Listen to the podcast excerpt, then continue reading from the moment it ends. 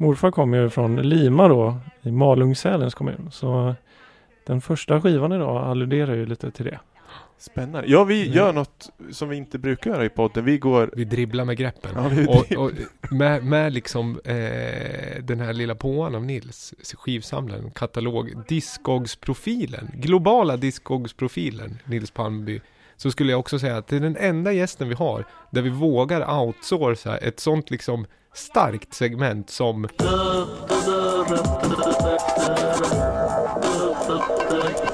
Slimsmala skiva. Ja, vi kör. Vi kör.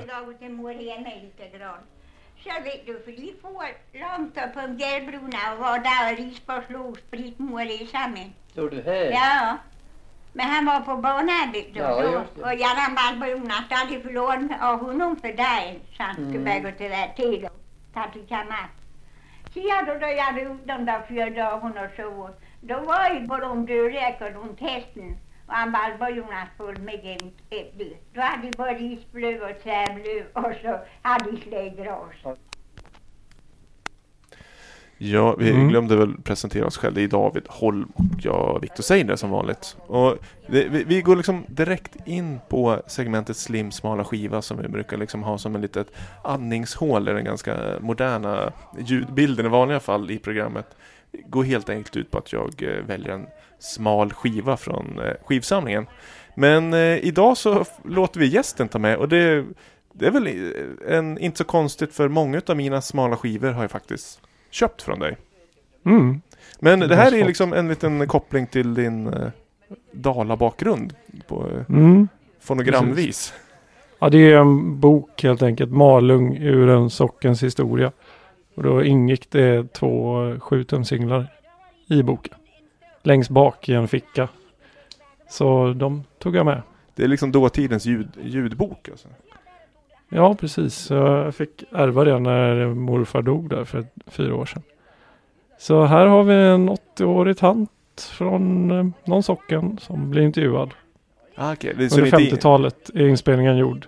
Jag tror det här är utgivet 70-tal eller 60-tal. Så det är inte en inläsning av själva boken utan det är som ljud, eh, ljudexempel. Det är intervjuer med äldre Malungsbor.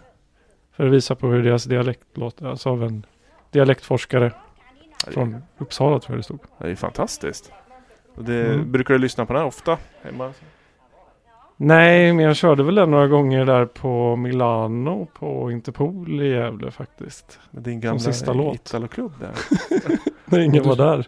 Ja, det var ju två skivor. Du hade svårt att välja ska jag också säga. För en är mer instrumental. Och där, där de mer, ja, de testar, de testar verkligen och spelar ut den. Att de låter, de trycker på räck och verkligen jammar. Jammar loss med felan. Eh, Medan den här är mer ett eh, uppsnack inför det som komma skall. Eller hur? För Ja, det här är skiva ett vi hör nu. Ja, precis. Ja.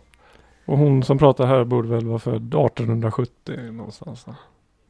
Och det är ju något, som du säger, det är, alltså, det är en studie i dialekten. Eh, vad heter, heter det malungsmål? För det Malungsmål är ju speciellt. Det är ju det är inte något som alla kan förstå. Nej. Jag förstår inte Nej. allt heller. Och limamål är ju ännu mer speciellt. För var ligger Lima rent Det geografiskt? ligger norr om Malung på vägen mot Sälen då.